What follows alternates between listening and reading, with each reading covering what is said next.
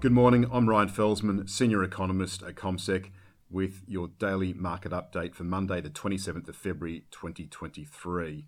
The Aussie share market is going to begin the week on the back foot, with ASX SPI futures pointing down by 51 points or 0.7%.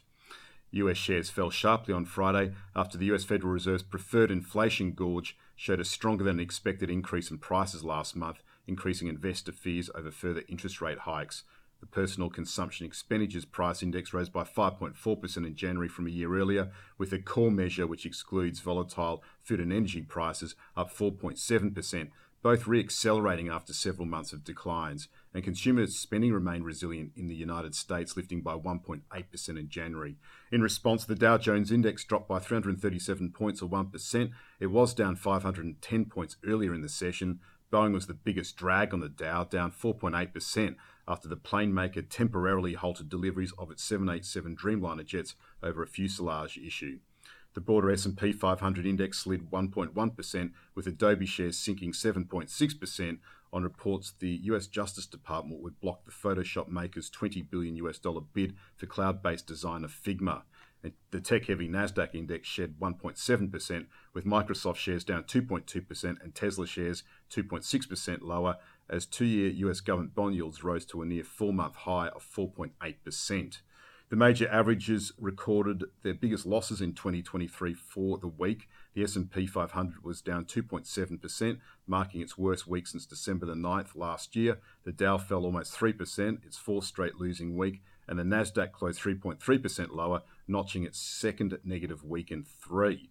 The hot US inflation data pushed Germany's two-year bond yield up 12 points to just over 3%, the highest level since October 2008, and that weighed on both the Stoxx 600 index, which fell 1%, and the FTSE Eurofirst 300 index, which shed 1.1% on Friday in Europe.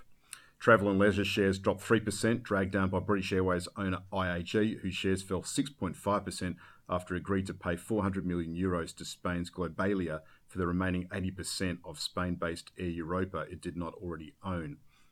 Data earlier in the day from Germany showed Europe's biggest economy contracted by 0.4% in the December quarter last year, as inflation and an energy crisis took a toll on household consumption and capital investment. And in London, the commodity-heavy UK FTSE 100 index dipped 0.4%, with mining stocks such as Anglo American, Rio Tinto and Antofagasta down by between 2.7% and 5.4%. On the commodities market, global oil prices gained 1.2% on Friday. The US NYMEX crude oil price added 93 cents or 1.2% to $76.32 a barrel, supported by the prospect of lower Russian exports. We saw gold futures down by $9.70 US or 0.5% to $1,817.10 US dollars an ounce, but iron ore futures fell by 7 cents or 0.1% to $125.85 US dollars a tonne on Friday, after inventories at Chinese ports expanded 1.2% last week to the highest level since September 2022. Base metal prices slumped on Friday in response to a stronger US dollar. The copper futures price fell by 3% and the aluminium futures price shed 2%. So we're expecting to see mixed outcomes on the Aussie share market around the commodities market, but energy producers could be higher today, with also iron ore futures lifting those steel-making producers at the same time, but certainly gold and base metal prices will weigh on those commodity producers. The Aussie dollar fell from 68.15 US cents to 67.20 US cents and is currently around 67.30 US cents. It's going to be a big day for Aussie investors.